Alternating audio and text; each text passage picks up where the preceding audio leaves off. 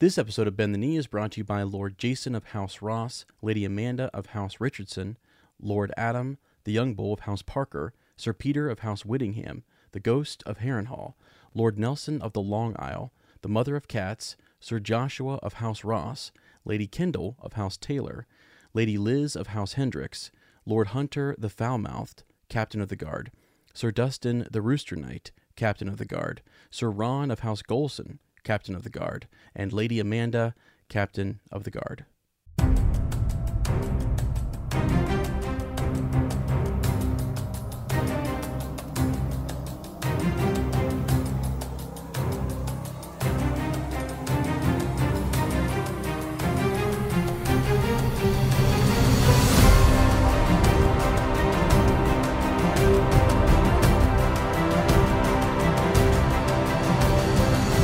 Hello and welcome to Bend the Knee, a Song of Ice and Fire podcast. I am Sir Matt, the Bud Knight.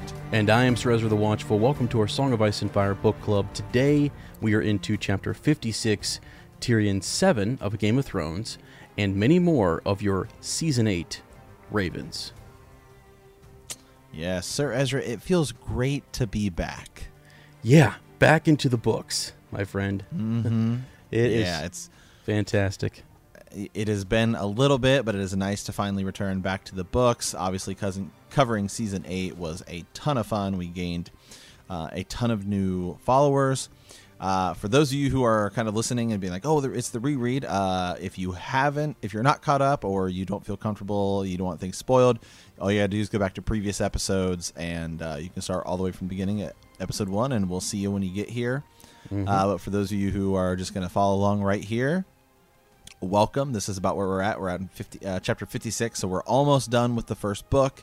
Uh, there's a l- quite, I would say the first book isn't, it doesn't have as many differences. Once you get to book two and three is when things split up from the from the show, and then obviously who knows uh, when books six six and seven come out if they're anything like the show. Yeah. Uh, so kind of a weird position, but that's where we're at, and uh, we're gonna keep diving deep into these books. Yeah, absolutely. I'm excited. I I, we, I was just prepping for the show, and I was like, man, oh my gosh! Like just thinking about all the little minor characters that pop up. You know, it's just Right. it's nuts. This mountain clan that we're dealing with here and stuff. It's Mm-hmm. uh, just a lot of details that we, we, we lose in the show, and uh, it's just the nature of of the adaptation. But so yeah, I'm excited. Yeah. Yeah, and and Sir and I are going to be doing. Uh, we posted a schedule in the group of uh, Patreon content that we're going to be doing. We're actually going to be doing a, a, uh, a an entry level Patreon um, episode. We don't normally do for for that tier, but it's going to be a. We're calling it a show watcher's guide to the books, and we're just going to start breaking down a lot of these. Basically, a a help guide of who are a lot of these characters. What are some big differences? Uh, that should kind of bring everyone up to speed if you if you just watch the show uh, because as we do ravens at the end of the show there will be will be from all over the place we'll be talking about characters like val and lady stoneheart and um, you know there's some differences with Mance Rayder and Young Griff and Jon Connington and uh, Septa Lemore and who are some of these characters I'm uh, unfamiliar with if you're a show watcher. So uh, stay tuned for that, and that should uh, make things quite a bit easier. I would say an easier entry point. Yeah, absolutely. Oh, I wanted to mention as well. So that's on that's on patreon.com forward slash bend the knee. Uh, the whole schedule, June through December, is up there for each of the tiers. So it's it's fantastic. Right. Um, The it, it's also it, just to I really want to sell this because it's it's so neat to the way we've designed it. Uh, like at the one dollar tier, you we've got the entry, you know, a show watcher's guide to the books, and whatever characters we discuss, uh, will then cover in our green dream, and then even more so in our musing. And we're going back to the tourney at Harrenhal, which I think is fantastic. So it's a little bit of history, but it's also uh, it's sort of what we think is going on there. We've got a couple uh, Reddit thoughts and theories on what's happening at the tourney at Harrenhal. So it's fantastic. Uh, just want to you know get everyone amped and, and ready to go for that. We're starting that in July. Uh, in June, we're kind of introdu- introducing a couple uh, just major characters that are not in the shows, like Lady Stoneheart and so on. So Yeah. should be no, it's gonna be it's gonna be a lot of fun. I'll- think it's gonna be great, uh, and I'm really looking forward to doing it. Yep, absolutely. So So, all right, Sir Ezra. You know, it has been uh, some time here. Uh, let's see if we can dust off some some rust uh, and and see exactly uh, what it is here. So, um, let's go ahead and head on over to Small Council. This is kind of where Sir Ezra and I just kind of catch up, maybe talk some channel news. So we're kind of already in it right now. Uh, but how have you been, Sir Ezra? Man, I tell you, I the month of May about killed me. Uh, the combination of like the end of the school year and the show, we were so busy uh, just with collaborations, and we even had just other things that we're doing on Patreon, other projects. And uh, I am so glad that it's June and I'm ready for summer. So we, we've got more content. We're just going to keep. I'm back in the books. You know, pouring over the. Um, I'm, I'm well. I'm actually right now. I'm in a Dance of Dragons and I'm reading in Game of Thrones, which is really kind of weird. But it just feels good to be back and getting refreshed uh, because I was so consumed with the show. But uh, yeah, overall doing well, uh, busy, but ready to go, man. Ready for it to be summer and just to kind of relax and get back into the swing of things here with the with the book club. So, how about you, man? Yeah. Oh man, I'm good. Same with you. I felt like the entire season eight for us was a sprint with just the amount of content we were pushing out um, trying to stay up with the news, uh, rewatching the episodes because I watched it and then I would watch it again after it came out. So I felt I felt prepped for our Follow Up Friday show. Mm-hmm. Um, and whew, man, then I went on. Then I had like two weddings I went to, and I just uh, got back from San Diego last weekend. So it's been a big sprint. I'm ready for things to kind of calm down a little bit and uh, get back to Yeah. kind of a, a normal pace. Um, so it's going to be nice going back to our, our one reread chapter a week. Uh, and Right. So we're going to be funneling in uh, some more Ravens uh, to keep up with that because I think everyone really enjoyed Follow Up Friday. So, uh, and I'm looking forward to the next Ravens Nest, which Sir Ezra and I have been planning. We want to do your season eight. Um, and I guess the series in whole, the uh, just kind of reactions. So Mhm. Yeah. similar to probably what we did last time, where we did that mid-season. Uh, we'll just kind of everyone give everyone you know a, a segment just to kind of think what they what they thought and just uh, kind of go round robin from from there but Yeah, I'm actually anxious to for- hear people's looking, thoughts. yeah right? looking forward to that Yeah, because we it's been that was after the long night that we heard from our bannermen, and uh, I, I've seen some stuff in the Facebook group, but I really want to know what they think about the ending. So, looking forward to getting their their voices on the podcast, and that'll probably be what do what do you think like mid June in the next couple. Probably weeks? in the next couple of weeks yeah we'll get that organized and, and set up Yeah. Okay. So stay tuned. We'll, we'll post something in the group. We were going to have the date uh, by the recording of this, but we just you know jumped into it, so we'll we'll figure it out. Right. Um, okay. So, uh, for people that ask us all the time, where can we follow you on social media? You can follow me anywhere on the internet at Super Gainsbros. Sir Ezra, where can people follow you? Uh, yeah, at Womprat underscore two M. Check out the Twitter there. We've uh, um, I've got an I had an Instagram. It'll be back later. I don't know, guys. Sometimes I have to take a break from things, so find me on Twitter. Uh, come chat with me there. But uh, yeah, and then Sir, Matt, are we gonna? I mean, we've also been really busy with another project as well too. I thought we could. It's true. Yes, Hyperspace Hangout. Uh, it's our we're doing a Star Wars podcast. The entire show is going to run to the format that we've been doing Follow Up Friday. Um, so I think it's going to work really well. Sir Ezra and I are uh, did about eight hours of network work, as as we call it, since now that we're running um, two shows, and uh, I think it's going really well. And actually, it's the the thing the the thing I like about it running more than one one project is you get to try something on Mm-hmm. one show and see what you like and Yeah, yeah. then you can kind of okay let's adapt to this to this because i think our fans here would like this and i think so Right. there's uh, you get that trial and error and i think it's i think it's kind of cool so stay tuned we have a we have quite a bit of um things in the, in the work here at, at, at bend the knee so Yeah. uh, I'm really really excited for kind of our future here. Yeah. Uh, Oh, yeah. Now that you know, you know, now that we're- the the the show is over, obviously we'll have the prequel next year. Blood Moon, I think, is so far the working title, but um, yeah, we're still just still just hoping we can beat out. You know, the Winds of Winter will come up before we get to it. So Yeah, yeah, for sure. Oh my gosh, could you imagine? Wow. So, all right, cool, cool. So yeah, make sure you check out the projects and stay tuned for for more updates here, just with us, because uh, yeah, that Patreon is is ramping up, and we just have some really fun, cool things planned, and even more collaborations over the summer. Uh, gosh, there's Ice and there's Dragon Con coming up as well, too. So yeah, we'll be we'll be digging into all that good stuff. So Yeah, absolutely. Uh, okay, well, let's go ahead and dive into our reread. Uh, the last chapter we read, Sir Ezra, seemed like many weeks ago, was Catelyn 8, where Catelyn and Sir Brynden Tully had met Robb's army at Moat Cailin, accompanied by the host from House Manderley. Uh, in private, Catelyn helped Rob refine his war plans and explains to him that they have no option but to win or die. Robb decides to go south in support of Riverrun with a feint down the King's Road to keep Lord Tywin's forces occupied. This week we are in Tyrion 7, but the last time we were with Tyrion in Tyrion 6, Tyrion and Bronn had decided to make a camp on the high road. Tyrion wanted to make a fire, but Bronn protest, protested that it will bring the Vale Mountains clans down on them. Tyrion sees no point in trying to avoid the clans, and Bronn gives in. At, as Tyrion plans, the Stone Crows arrive, and T- Tyrion negotiates an agreement.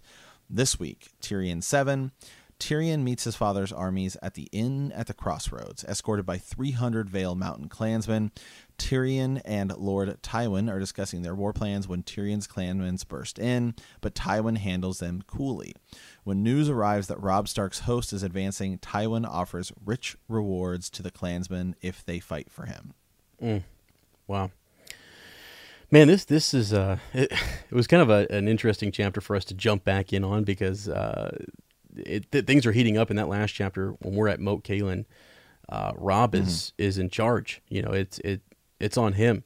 Uh, Catelyn was was really trying to test him, right, and and see. You know, you've you've got a command, you've got a lead, and we actually see some of the effects of that in this chapter uh, right at the very end with with Tywin and how Yeah. he's going to handle Uh, the young wolf. Yeah, absolutely.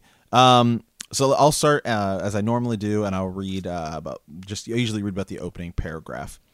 Uh, Chella, daughter of Cheyk and the, of the Black Ears, had gone ahead to scout, and it was she who brought back word of the army at the crossroads. By their fires, I call them twenty thousand strong. She said, "Their banners are red with a golden lion." Your father, Bronn asks, or my brother Jaime? Tyrion said, "We shall so- we shall know soon enough." man and, and to think we're back at the the inn at the crossroads right right we'll have to Yeah, talk about that so, more So many events seem to go down there.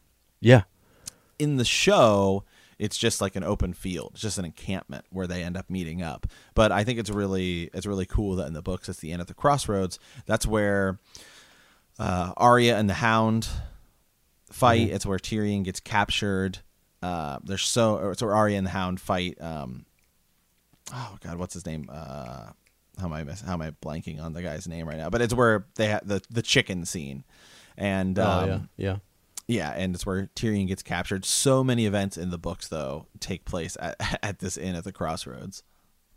So uh, anyway, so they end up going uh, down to the encampment. Tyrion is bringing with him uh, quite a large uh, host of men. I think it's around 300 clansmen he brings with him from Stone Crows, Moon Brothers, Black Ears, and Burn Men, and those uh, just the seed of the army he hoped to grow. Gunthor, son of Gurn, was raising the other clans even now. He wondered what his lord father would make of them in their skins and bits of stolen steel. If truth be told, he did not know what to make of them himself. Was he their commander or their captive? Most of the time, it seemed to be a little of both. It might be best if I rode down alone, he suggested. Uh, best for Ty. Uh, best for Tyrion, son of Tywin, said Ulf, who spoke for the Moon Brothers. Uh, Shagga Gloud, a fearsome sight to see. Shagga, son of Dolf, likes this not. Shagga will go with the boy man, and if the boy man lies, Shagga will chop off his manhood and feed it to the goats. Yes, Tyrion said warily. Shagga, I give you my word as a Lannister, I will return. right yeah you know what i And that's. Oh, go ahead. well i was gonna say like like the fact that there's 300 i you, you kind of i kind of forget that there's that many that's actually a decent amount to be Yeah. there, there with Tyrion. In the show, we just see a couple of them kind of hanging out. It looks like there's like ten. I feel like until Right. later on, but uh, yeah, Yeah, and and that's and that's how their relationship ends up ends up being for uh, I would say the, uh, the entire time that we run across them. And it's funny because later when Tyrion takes them to he takes them to King's Landing when he's uh when he's hand of the king and they're kind of his personal Mm-hmm. uh his personal little little little army. Yeah, yeah. And I was trying to think of her name. Uh, Masha Heddle, right? Is is who? Yes. The uh, the innkeep there that we're gonna see, who uh, her her her red Yeah. teeth, stained teeth, you know, all that good stuff. So she's she's Mm-hmm. dead. She is dead, man. Yeah. And um well, a lot of people die at the at the end of the crossroads, uh, to say the to, to say Mm-hmm. well, the least. it's just kind of you know, it's like man, this is her place. You know, remember Catelyn, like remembered her as a young girl when she showed up there, and and this was she was always kind of she she was kind. Tyrion almost um how when he sees her, it's like ah you shouldn't have you know. I mean, all he wanted to do was a, he just needed a place to stay and you know some some food, sit by the fire, whatever. I don't really think it's her fault. What's she supposed to do? You know, Catelyn Tully sa- says seize him, take him, and what, what's she gonna do? I mean, Right. so anyways, but she she is you know killed for for that. Yeah. By by Tywin. Um. Okay, so Tyrion and the clansmen end up uh, end up end up riding riding to the to the camp, and then we just get a little bit of them. Um, they're just kind of observing, making comments as they're riding. They end up ultimately wa- uh, walking into uh, Tywin Tywin Lannister's camp, but I, I still just have some some more quotes here as they uh, ride together. So the Stone Crows rode together, and Chella and Ulf stayed close as well. The Moon Brothers and Black Ears had strong bonds between them. Timett, son of Timett, rode alone. Every clan in the Mountains of the Moon feared the Burn Men, who mortified their flesh with fire to prove their courage, roasted babies at their feasts, and even other Burn men feared Timett, who had put his own left uh, put out his own left eye with a white hot knife when he reached the age of manhood. So I mean, you can imagine this group of, uh, you know, uh, wearing hides and, and probably Yeah. rags as they're riding into this full Lannister army uh, encampment here. I mean, burned men, And then- you know they burn their Yeah. flesh. Like, come on, it's that's Yeah. it's crazy. Um, yeah, and then uh, Tyrion and Bronn having a, a little bit of a conversation here. I wonder what their king burned off, Tyrion said to Bronn when he heard the tale, grinning. The sellsword had tugged at his crotch, but even Bronn kept a respectful tongue around Timett. If a man was bad enough to put out his own eye, he was likely he was unlikely to be gentle to his enemies.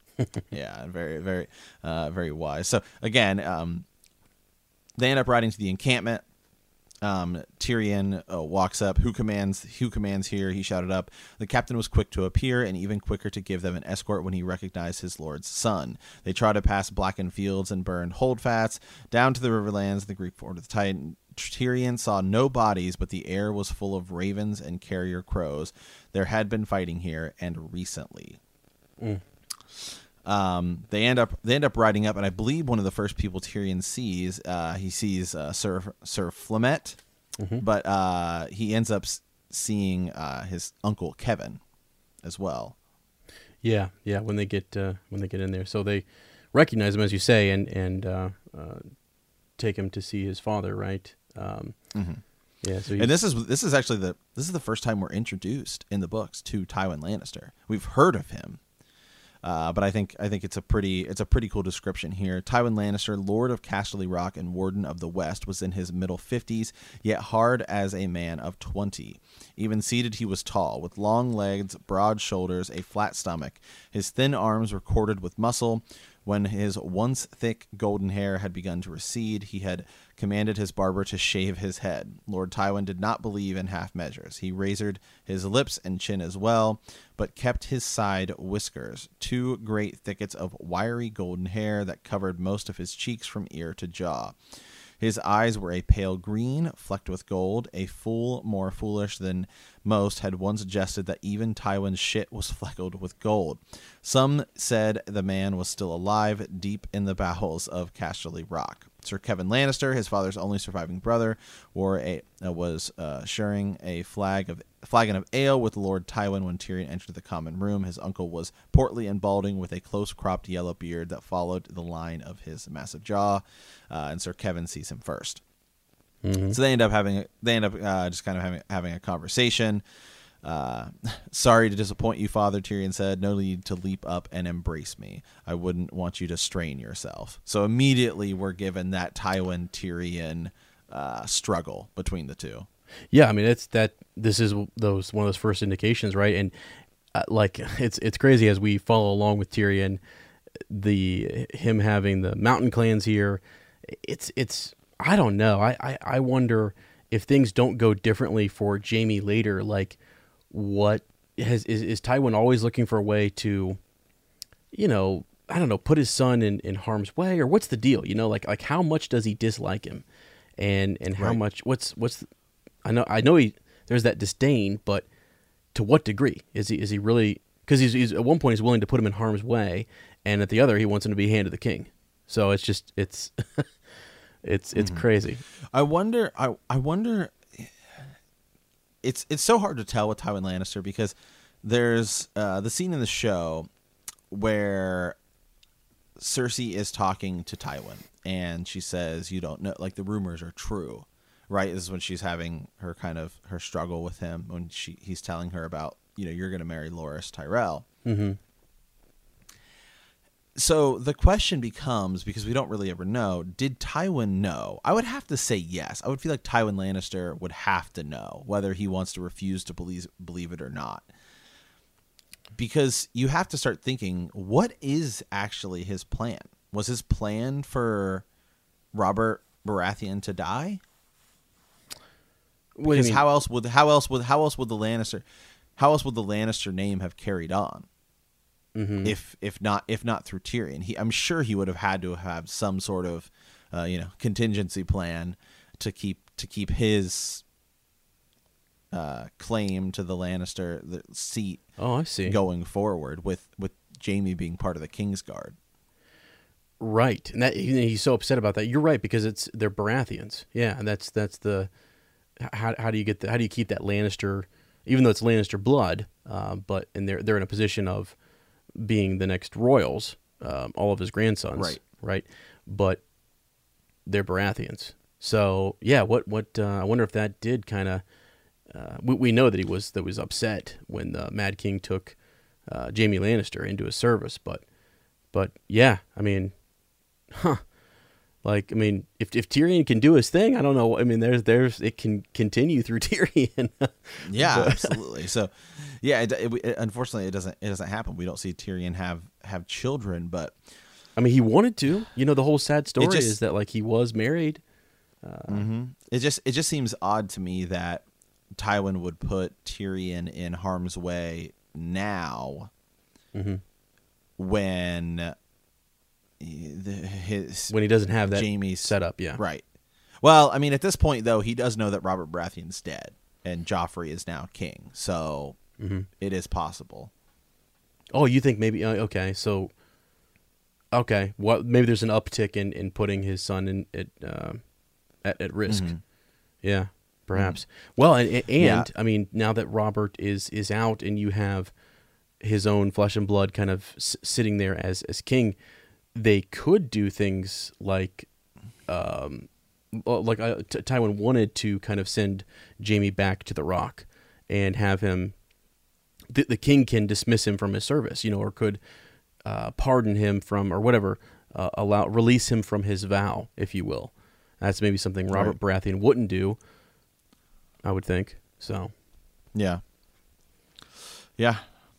Okay. Um okay. Uh so going forward, let's see. So they they start they start to have a conversation Mm-hmm. and uh, I really like this uh kind of you to go f to war for me. Tyrion says. He he said as he climbed up into a chair and helped himself to a cup of his father's wines. By my lights, it was you who started this, Lord Tywin.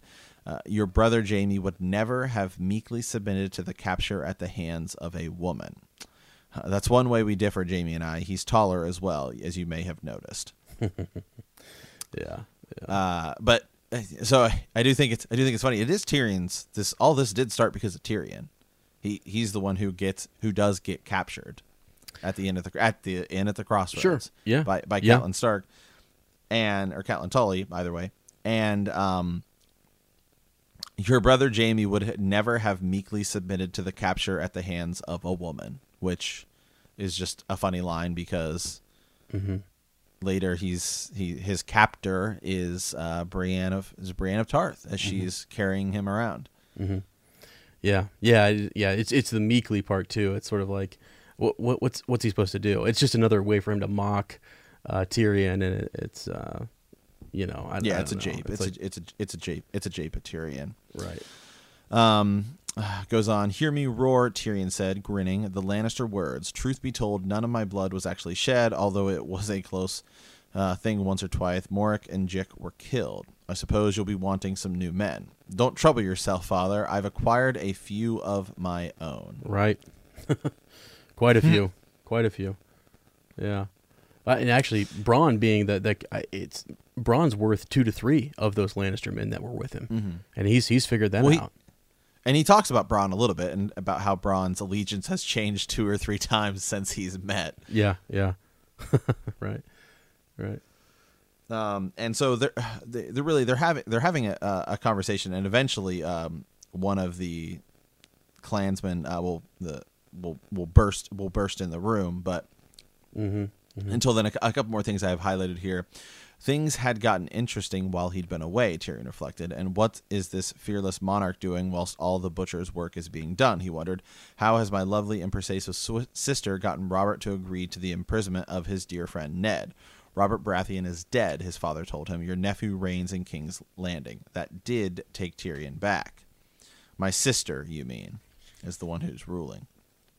Yeah, yeah. Uh, it's it's amazing how so so yeah he doesn't necessarily uh, know everything that's happened because of his capture and being up in the sky cells and stuff. But one thing I wanted to go back to is that uh, Tywin does go to war because of this. Is it really about Tyrion, as he says? You know, just and I'm sorry I'm backing up here, but I'm wondering is it because of his that the name Lannister is is at stake and he has to do something, or did is this an opportunity that he's been waiting for? Like was was Yeah. he was he planning for something and and this comes along and well okay now we're we're we're gonna go out. I, I just kind of wonder. Well, Whether it was it's, more- It's interesting because it, again, as we talk about perspective, Yeah, um, we do not see the perspective from Tywin Lannister in in the in the books or the show about this war. Um, and, and and when it starts because it starts roughly the same time as Ned Stark is imprisoned. So hmm it's difficult to say did he did he do it because of Tyrion? My guess would be yes. yeah. That's what he says, but it's what he says and and there's rumblings of him gathering men before beforehand but it's just everything kind of hap- all of these these pieces kind of take place right at once and so if if tywin were to figure out that he is alive well robb stark's already declared war essentially but if you were to if you were to have known earlier it is possible word travels relatively fast um is it possible as as you said that he Yeah. sees this position as a position to possibly take out some starks some Yeah. stark men Well- and gain gain favor in the north Mm-hmm. Mm-hmm. Yeah.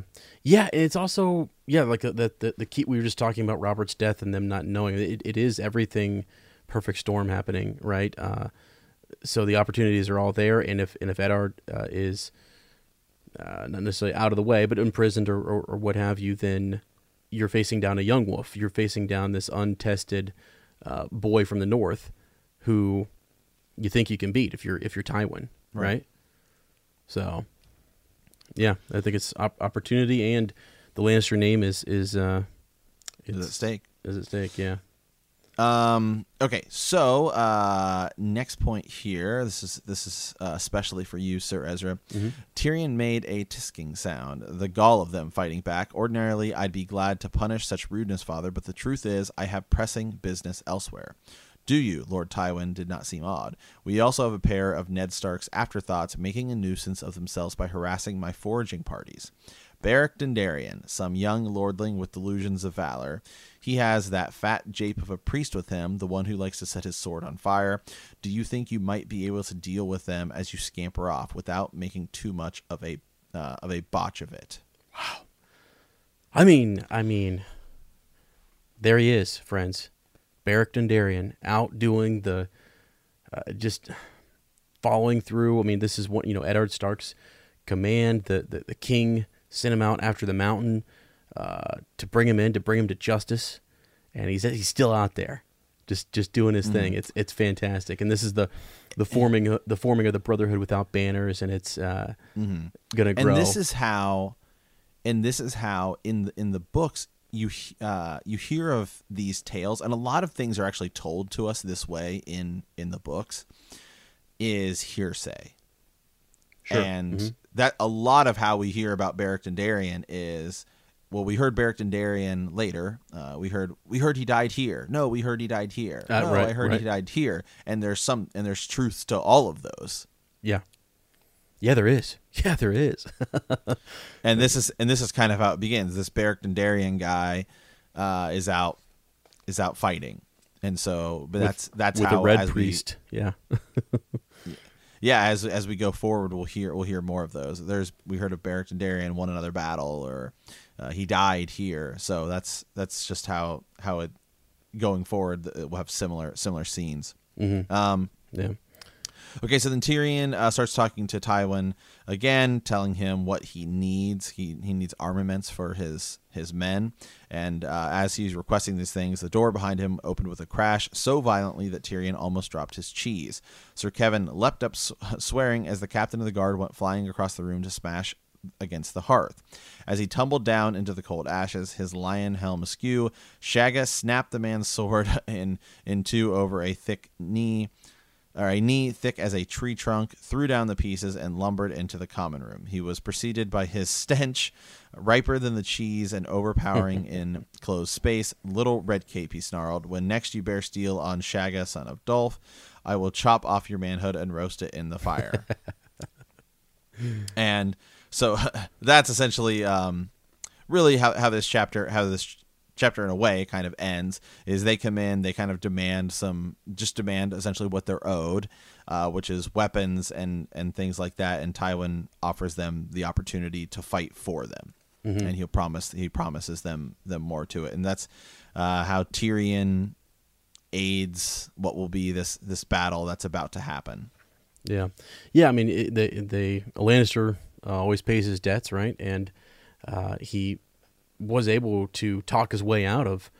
Uh, they were going to kill him back in the Vale, and he, he talks as so he's got to fulfill this promise and and give them uh, weapons and uh, armor and different things like that. Uh, they're remember earlier on too they were concerned about their horses not wanting to give their horses up and stuff they're just such a strange you know backward group and it's it's bizarre to see them um, they're almost like we said this before kind of like wildlings really mm-hmm.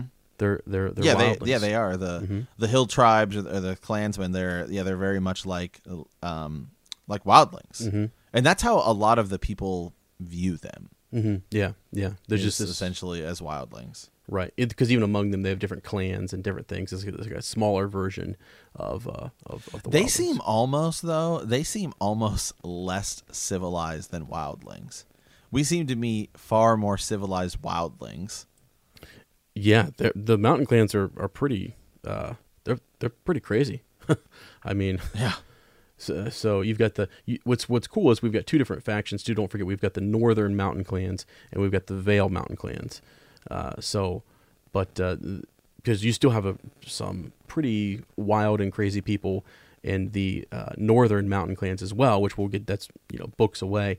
But uh, yeah, the Vale mountain clans, man, their their culture is just. It's it's backwards. They still at least understand the system of the Seven Kingdoms and and um, respects owed to. They know how it, how I guess the system operates, if if you will, but uh, they believe that every person's voice is is important regardless of gender, which is interesting during their councils. So so so uh, that's kind of unique. Women, men doesn't really matter. So that's uh, where whereas in our Seven Kingdoms system, it's uh, men rule and, and women do not. But ironically, in the mountain clans, it doesn't matter. Uh, kind of the same with uh, with the wildlings. So just just different. They're poor people, poor poor quality of weapons and armor. Uh, they raid villages and things, but yeah, yeah, they're they, they also will cut your manhood off, and they'll eat it. They'll they'll fry it. They'll. They'll kill. and they and they keep track of the amount of ears they take. Yeah, yeah, that's another that's another crazy. There thing. is uh, there is uh, one last line I, I want to bring up here. Uh, may I, when Tyrion is introducing them, may I present my lord father, Tywin, son of Tytos of House Lannister, lord of Casterly Rock, warden of the West, shield of Lannisport, and once and future hand of the king. Lord Tywin rose, dignified and correct. Even in the West, we know the prowess of the warrior clans of the Mountains of the Moon. What brings you down from the strongholds, my lords? And then they just say horses, but it's uh, even even in a position where he's talking to people that are obviously inferior to him, Tywin Lannister still plays the game uh, as he's one of the best Game of Thrones Oh uh, yeah, players players, Uh-huh. and so it's just another another cool scene with him uh, where he gives these people the time of day right, right, exactly. Yeah, uh, because uh, he he could have. I mean, he's smart enough to know, hey, these are these are guys who I'm going to put on on the front line and not waste my men. exactly. Um, yeah, But if he wanted to, he could easily kill all 300 of these guys and say, "And all right, that was, enough of that." Right. Exactly. Exactly. Now here's something interesting. Just some history on the um, the Vale Mountain clans. So during the Andal invasion of Westeros, Andals from Essos, right? They come over. Uh, they conquered the Vale of Arryn uh, from the First Men. They so they took it from the First Men. Well, some of the First Men submitted to and intermarried with the Andals, and that was the big thing. Uh, the Andals kind of figured out that you know we'll we'll marry with the First Men and kind of get our seed in there, and that's that's how we'll kind of part of part of their takeover. So, um, so they married with the Andals in the aftermath of the, of the Battle of of Seven Stars, but others refused to kneel. The first men who fled from the fertile Vale uh, proper into the mountains of the moon and are the ancestors of the modern clansmen. So they're those first men who chose kind of not to uh, intermarry with with the Andals and and things. So th- there's always that um, claiming uh, blood or descendancy from the first men, which I think is something that a lot of people want to make a claim towards. And the the um, mountain clans uh, from from the mountains of the moon, they can they can make that claim pretty much. So Yeah. Pretty cool, pretty cool stuff. Yeah. So, uh, all right. Well, uh, that is our reread for the week. Uh, we have a couple of Ravens to get into here, Sir Ezra. So I'm just going to go ahead and, and dive in. Uh, we're still talking, I think, season eight Yeah, uh, is, is where we're getting a lot of these Ravens from. So this is uh, Lady Selena of House Beer. I hope I'm pronouncing okay, uh, both your first name and last name correct. That's what it looks like to me. that's awesome.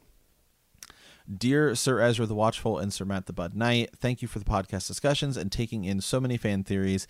In my world of people who don't want to discuss theories, this was uh, my this was totally my escape. Much appreciated.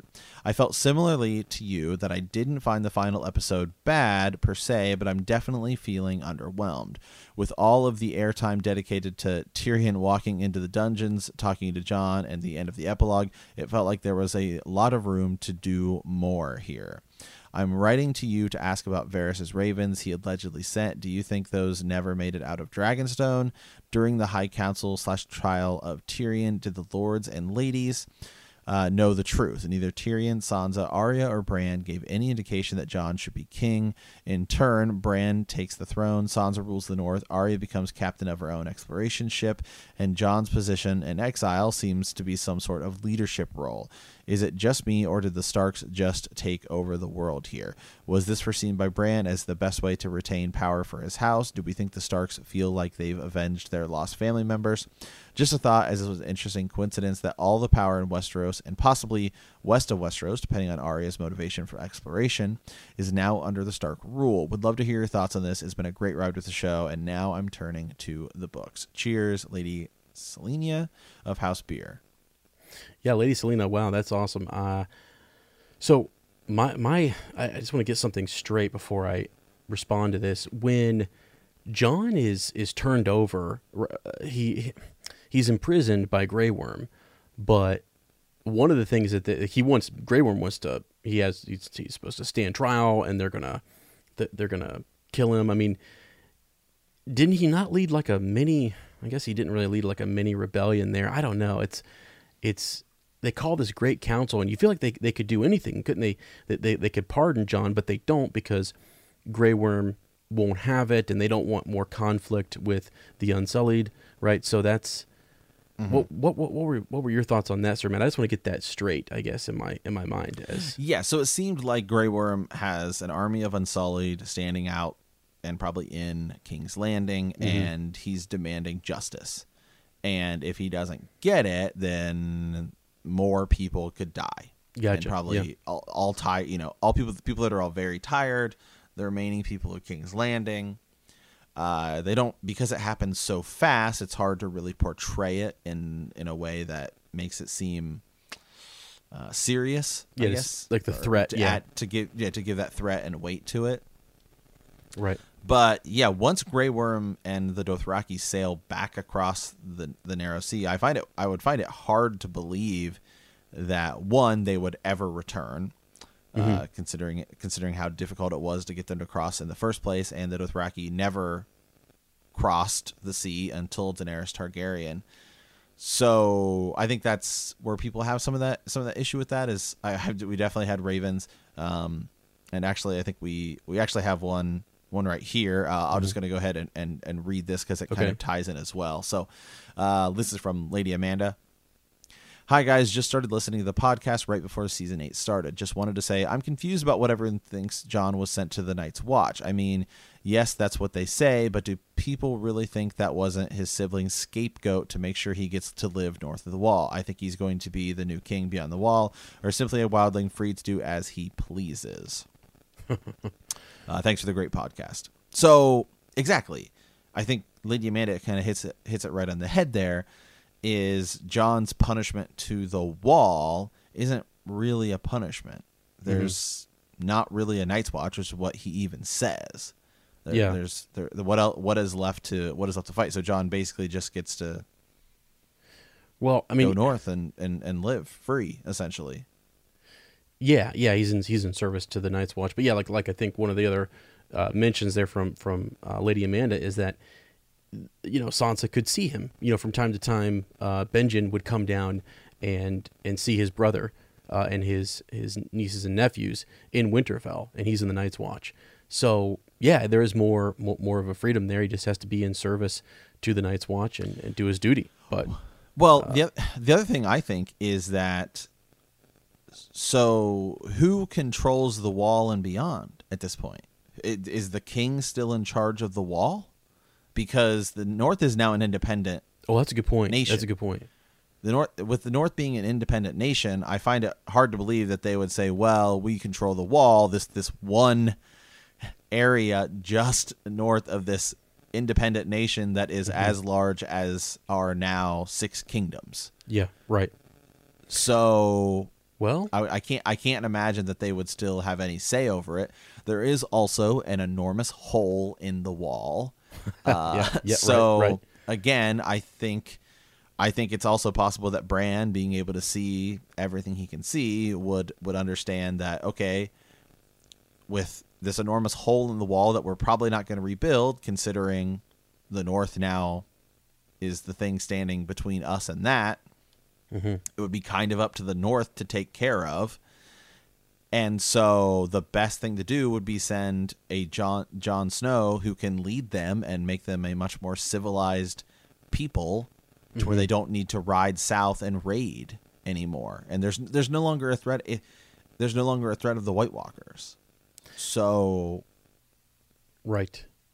Yeah. there- and and we see the grass growing, so it is possible that all that winter and stuff isn't going to be there anymore. We know that it's possible the the land of winter didn't exist until the children of the forest created the White Walkers. Even if you go back to a world of ice and fire, the the Dawn Age, it's it's kind of unclear, um, because we know that the land of the land of always winter comes. It, it it's mentioned after we talk about the children of the forest and the giants. So it is entirely possible that when they created the White Walkers, when in the show, when they show the scene of when the Night King is being created, it's in a grassy field, and then it's the same. It's the same spot that we see much later, and it's all covered in ice and snow.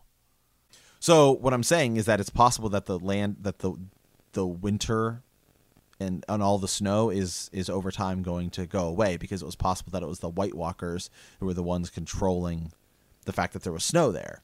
When you watch the scene where the White Walker is created, the um, the Night King is is created. He's created in a grassy field, and Okay. then they show that spot later, and it's all covered in ice and snow. Yeah. Okay. Okay. And I so- think that I think that's what that that where you see that seed of grass, right? The just the one little blade blade of grass or the, the plant Mm-hmm. as Jon's riding by is to show you, oh no, it's gonna it's gonna grow and be different here. Okay, gotcha. Yeah, I mean that. Right. So I back though then to like at this council, why at some point if Jon is who he is, the Targaryen that he is, do they not bring him back or or or free him from his exile? I guess or uh, you know what I mean? Like, is there not another way to get around that? Well, when you've got Grey Worm standing there saying you need to decide to do something, I think the last thing they could go with would be to choose Jon as king. We get sure. I, I just mean after the fact. Like, like is is maybe you know do you do something afterwards? I, I, I get saying well we're gonna I don't know because once he sails away, I guess it's like you know honor going back on your word that kind of thing. Not wanting to upset them if they hear well Jon's free running around, and Well, well, that you also have you you you have opposing sides at that council. Remember, Mhm. uh, Yara is not very happy that they killed Daenerys. true that's true. Yep. Yep. So, it's not it's not just the Unsullied. There's also lords uh, of of Westeros who are who are not are not pleased with Jon's actions as well. Mm-hmm. okay yeah that's a good and point. they and they and they they willingly choose Bran as a as a group to I don't to then just turn it over to Jon. Mm-hmm. I, I don't think would be a, a guy who doesn't even want it anyway. well yeah I don't even mean just turn turn it over to him as as as king. I, I didn't really mean that. I just meant like You just mean, When you just when- when you can- go- to cancel his air quote punishment. Well, when you when you go to the wall, I mean, you can't supposedly you can't have children. You can't, you know what I mean. You're not supposed to father any children. I don't know if the I, we don't even know if the vows are also the same. But that how does that Targaryen line continue? Is is my It Question. might not. yeah? It, it might not. It, it ends with him. He's he's the last, I guess. So, I, it just it just made me think that. You, you would be as a great council you would be thinking about that maybe you don't want the Targaryens maybe you just do want him to go away and and be in that to be the end. Uh, so he ends up like an Aemon Targaryen, you know, an Aemon, uh, Maester Aemon, year, you know, super old, who knows, uh, up up at the wall or something. But I don't know. I just thought there'd be there's there's something to him being the last Targaryen that we know of, and uh, it's it's odd that Yeah. we wouldn't do something else to kind of keep to, to punish him in some way. Um, I don't know. Well, bring see, and, and like you know, this is uh, with the books. You know, we- we're we're speculating. We have to speculate at this point about what we saw in the show, and and will it will it play into when I when we think about will it play into the books Mhm. because I think they have a they got a very abridged version of Gurr's plan. yeah. Yep. Uh, and it's it's possible you uh, you and I know from from being book readers, as I, I'm I'm sure a lot of our listeners do, and for those of you new people, uh, one of the one of the characters we're going to be talking about in our uh, show Watcher's Guide to the Books is a character named Val, who it seems very likely that Jon Snow's about to have a relationship with a, a, another wildling woman who uh, a lot of people theorize may even be a Targaryen herself. There may be some Targaryen blood there because it's she has very distinctive features hmm Yeah. uh, like, like kind of a, a a blonde a blonde hair. So Yeah. uh, I mean that's that's a big theory, right? Is is is Val a Targaryen? But it does at least seem like there's about to be a Jon Val relationship of some sort. So Yeah, what so- if Val in the books is still north of the wall, and Jon getting sent to north of the wall means he has a relationship with her? Mm-hmm. Yeah, it, it- that would be kind of one of well, and again, even in the show, regardless if he does just become king beyond the wall, I mean, then he just foregoes his vows and says, "I'm going to Mhm. turn into the second Mance Rayder, and I'll have kids and the Targaryen." It's just ice dragons now. Now they're ice dragons north of the wall. Right. So, so yeah, that could still that could still happen. And you're right. I mean, it's definitely in the books. I think we're going to have more Targaryen players and bastard Targaryens and uh, you know all that all that all that stuff possibly. Right. So we're still theorizing, anyways, about all of that. So Yeah. yeah, Um, okay, well, let's. Uh, re- we have one last Raven here since I kind of uh, read Lady Amanda's uh, during Lady uh, Selena's. Uh, Kiera Trey. Hey, quick follow up uh, for Follow Up Friday, but now we're just uh, putting them at the end of our, our reread here. Been listening to your podcast, still trying to catch up, and just got done listening to the Young Griff versus Jon Snow for fo- uh, we episode we did on Follow Up Friday. Was wondering your thoughts on a possibility that Jon Snow is a uh, is a Targaryen, and so is young Griff, and maybe the three heads of the dragon are Jon, Danny, and Griff. Thanks again. So that's in the in the books. right. Uh, will we see Jon, young Griff, and Danny come together? Yeah. So possibly um let me think here. So so the idea that Jon and young Griff are both uh Targaryens. The the thing that when when Quaithe says to beware like the mummer's dragon, uh, we've always kind of wondered who that who that false dragon is and it seems to be young Griff. There's other candidates as well, but uh yeah, I don't know. I'm I'm I'm kind of that would be interesting. I guess if they both were Targaryens, you'd have to ask yourself which. Uh, so if he really is Aegon Targaryen, he's Rhaegar's son. If young Griff is is that, um, then Jon is also his Rhaegar's son, but just through Lyanna, if that makes sense. And, and I believe that young Griff is kind of um, ID'd as being a bit older in the books.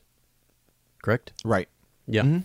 So, well, so yeah, I mean, it's possible. It's certainly possible. possible. They don't really yeah. say. It's it's based on what what Tyrion just his description of of him and the way he looks uh, seems like he might be slightly older, and that would be necessary. That would be necessary if if, if young Griff were Aegon uh, Targaryen, and then Jon would be what we believe was is Jaehaerys, right? Uh, Jaehaerys Targaryen, perhaps, or, or something. Uh, born to Lyanna Stark and and Rhaegar Targaryen. So yeah, that could be the case. There could be three heads to, to, the dragon uh, in in that way.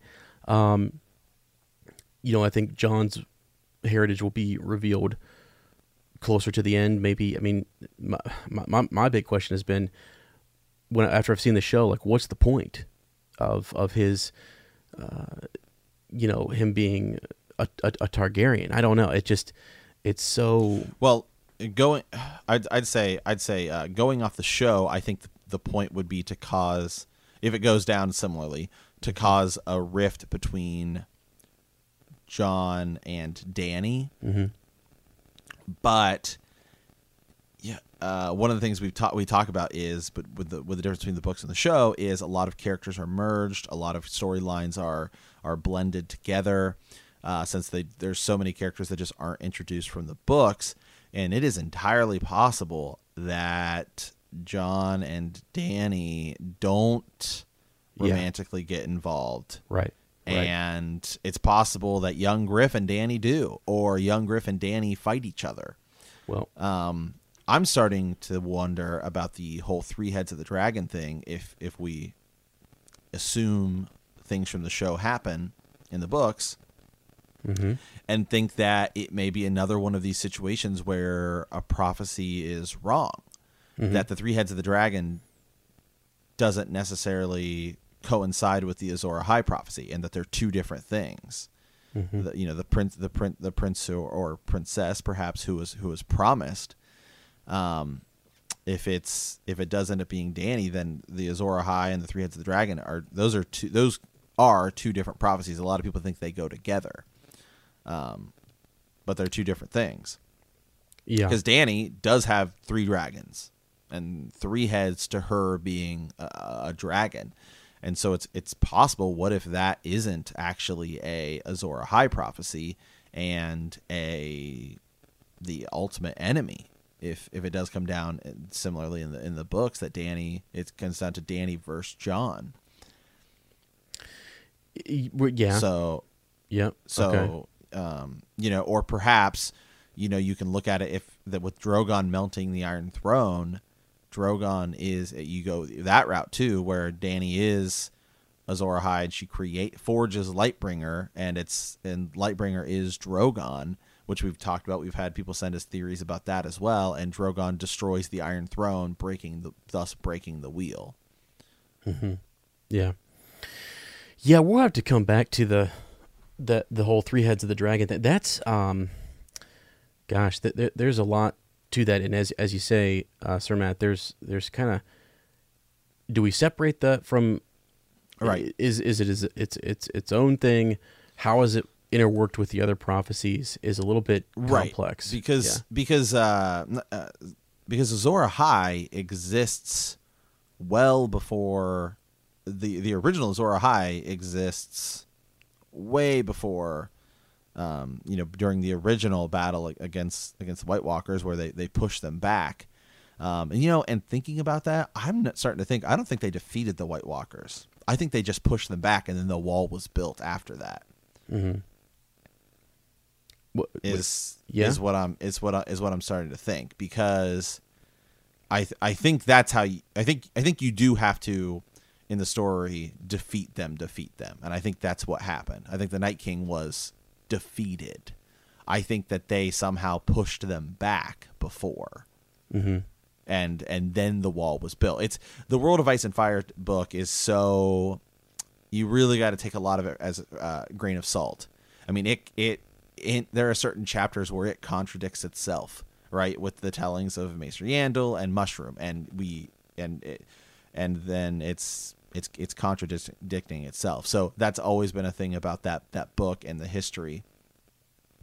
So it is Yeah. possible that the wall was built in response to them pushing back the White Walkers. That doesn't mean they defeated them. So if that's the case, then the whole Azor Ahai, Three Heads of the Dragon thing, totally two different things. They could be together. I think so many people want it to work together because we all believe that Jon Snow is Azor Ahai, and it just oh, so it's we've heard of this prophecy too, and we're kind of pushing them together because Yeah. it makes the most sense. Right. Yeah, and, and just for, for summary here, because again, we, we are trying to be conscious of, of folks who are coming from just watching the show and then coming into the books a little bit here. So, in the House of the Undying, uh, Danny sees several scenes, right? So, uh, which appear to be from the past, some from the present, some from the future, and uh, it's there's some graphic stuff. There could be some visions of maybe the Red Wedding, uh, etc but she does glimpse um, in this the fourth room uh, when when she goes into the fourth room there appears to have have shown her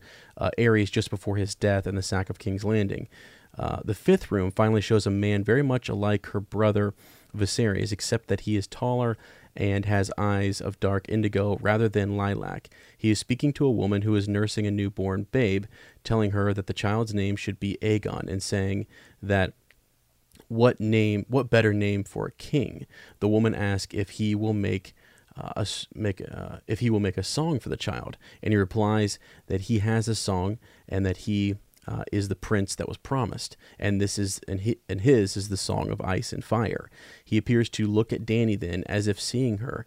And then add, and then he adds that there must be one more.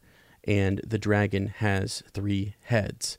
So who is that third head. So, um, you know, you had uh, a um, Rhaegar names his children, right? You've got Rhaenys, uh, Aegon, and then I'm guessing hoping he would have a daughter, maybe uh, Visenya, right?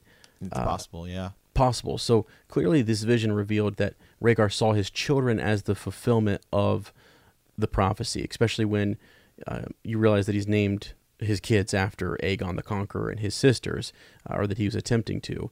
So, yeah. So Danny later comments um, that they're on on there having been no Visenya. So she seems to have understood Rhaegar's expectation of a second daughter. The prophecies of the prince who was promised seem to tie directly to the prophecy concerning Azor Ahai and the coming of a dark time, which Melisandre speaks of in a, um, often, all, all the time. Uh, Maester Aemon reveals that Rhaegar at first believed he was the promised prince due to the burning of Summerhall on the day of his birth and the salt uh, of the tears for those who had died there, but that he then became convinced that it was his son Aegon who would fulfill the prophecy. Uh, most importantly, Rhaegar reiterates the idea that the dragon has three heads. If true prophecies must be fulfilled, and not all readers agree that this is the case, um, which is right. So a lot of these prophecies and things that we even from the show, like we're kind of like underwhelmed a little bit by by some of this. Uh, it seems that Danny must be that Daenerys must be one of those heads. You know, Aemon, when he's talking about is it prince or is it princess? Did we misread that? Uh, there are some people who think that that Dany is is not necessarily the Mad King's daughter. So there are there are theories. Trust Yeah, me, they're out there. They're she's on, they're on Reddit. daughter. Yeah, exactly. Uh, which which is interesting. Um, and if that's the case, then then yeah, if Aegon did survive and and it's sort of like you could have two boys and one girl. Yeah, it's just going to be um, a little different. I was under the impression that Rhaenys might have been uh, uh, the the the Sphinx for a while until until Mm-hmm. George Martin kind of came out and said that no, she really did die. And I'm like, are you are you lying to us? Like, Maybe she is Sarella Sand or something. That's Um, possible. so, anyways, yeah, I don't know. I don't know. Martin stated that that Rhaenys is definitely dead. So he's he said that, but also that the three heads need not be Targaryens. So he stated that before. That was in the same. So when he was talking about Rhaenys and saying that she was definitely dead, he also said that the three heads need not be Targaryens, uh, which is interesting that he would. This, that's one of those so spake Martin type of things that that come up uh, every so now and uh, again. So I don't know. So there's some strong contenders out there um, for the three heads of the dragon, uh, Jon and and uh, uh, um, so the sons of Rhaegar and Lyanna, or simply just Ned Stark's uh, bastard, what depending on, on which one he is. Aegon, uh, Targaryen, young Griff, Tyrion Lannister has been brought up. A lot of different things, but yeah, I just wanted people to kind of understand that it was Rhaegar and it was sort of this House of the Undying where that vision or that um, prophecy kind of comes up, and so we'll, we'll get there uh, eventually in, in the book club. Yep. But man, it's it's confusing because why do you tie the two together, Azor Ahai and because Azor Ahai is how, how like the Targaryens had nothing, as far as we know, to do with the the raising of the wall and and the and the long night. That was thousands of years. Right. There's before. also there's also the last hero, right? yeah the last hero Is, is exactly. another is another is another possible telling of it. So, Yeah. um, I- yeah, we Go ahead. we may need to do we may need to do another uh, especially as the prequel with the prequel coming out that's going to change i think a lot of stuff I, I'm, um, and and provide provide another telling of of that stuff in, in the world of ice and fire it's a companion book for those of you guys who don't who don't we've we've mentioned it a couple times don't know what we're talking about um, it's a companion book. I highly recommend picking it up. It's it's really good. It has a really cool artwork. It's worth the like thirty dollars. I think it will cost you on on Amazon. Um, Yeah. Yep. But they it's a huge history of of the world of Ice and Fire, and it goes all the way back to like when when things were the the early early times. And so we pull a lot from this. I think it's like the second chapter called The Long Night Yep. and it tells it's about two pages and it's very vague and it tells about when the white walkers were originally defeated or pushed back and that's where we kind of hear this Azor Ahai character name and you know for the longest time we he comes up again in the second book clash of kings and that's where melisandre is thinks it's stannis baratheon. He's going to be the one to lead us against uh, against the darkness air quote. Uh, he pulls from the he pulls from the the fire a sword lightbringer and this is all far more prevalent and uh, brought up in the books than it really is in the show Yeah, yeah, yeah. It's just we'll have to, yeah we'll we'll probably have to do another as you say another episode just on on how uh, Mm-hmm. all the prophecies what are all the prophecies and what are right. uh, how are they yeah. kind of put together how do they weave together and and how w- yeah some this we should stuff keep this separate. is stuff definitely definitely check out our um our upcoming uh, a show watcher's guide to the books. Uh, so it'll be a kind of a, a, cra- a, a crash course uh, if you will into a lot of the things that are, are, are different in the books i would say easily one of the biggest thing is um, magic and, and prophecies are far more prevalent in the books, and I think that's why we've talked about it. Is the show is a Game of Thrones, and that's that's their focus point, and the books series is a Song of Ice and Fire. Absolutely, my friend. Um, So, um, all right, Sir Ezra. Well, I think that uh, brings us to about the end of our show today. Uh, we want to thank um, a few people here Lady Mary, Lady Hannah of House Flynn, and Sir Anthony of House Vin, who uh, supported us on Ko-fi. It's another way uh, to kind of support the show, even if you uh, aren't necessarily interested in a monthly subscription on Patreon. We really, really appreciate that. And uh, continue to send us our ravens. We're going to be keep we'll keep going through a couple of those towards the end of our reread episodes here. We have a ton more content coming out on Patreon, and uh, continue the reread. hmm Yep, it's gonna be exciting. Yeah, I'm really, really looking forward to it, and I, I'm really looking forward to getting through just Game of Thrones, getting into the next book because it really picks up. Yeah, So, yeah, absolutely. We'll be there. We'll be there. I think we uh, mapped it out about September. This one, Mhm. this one we dive into a Clash of Kings. yeah. So, all right, everyone. Well, we want to thank you for playing the Game of Thrones. In our next episode, we will be discussing Chapter 57, Sansa 5. If you like our podcast, don't forget to subscribe, like us, write a review, leave a comment, or send us a raven at btkcast at gmail.com. We will see you in a week, and remember that winter is coming.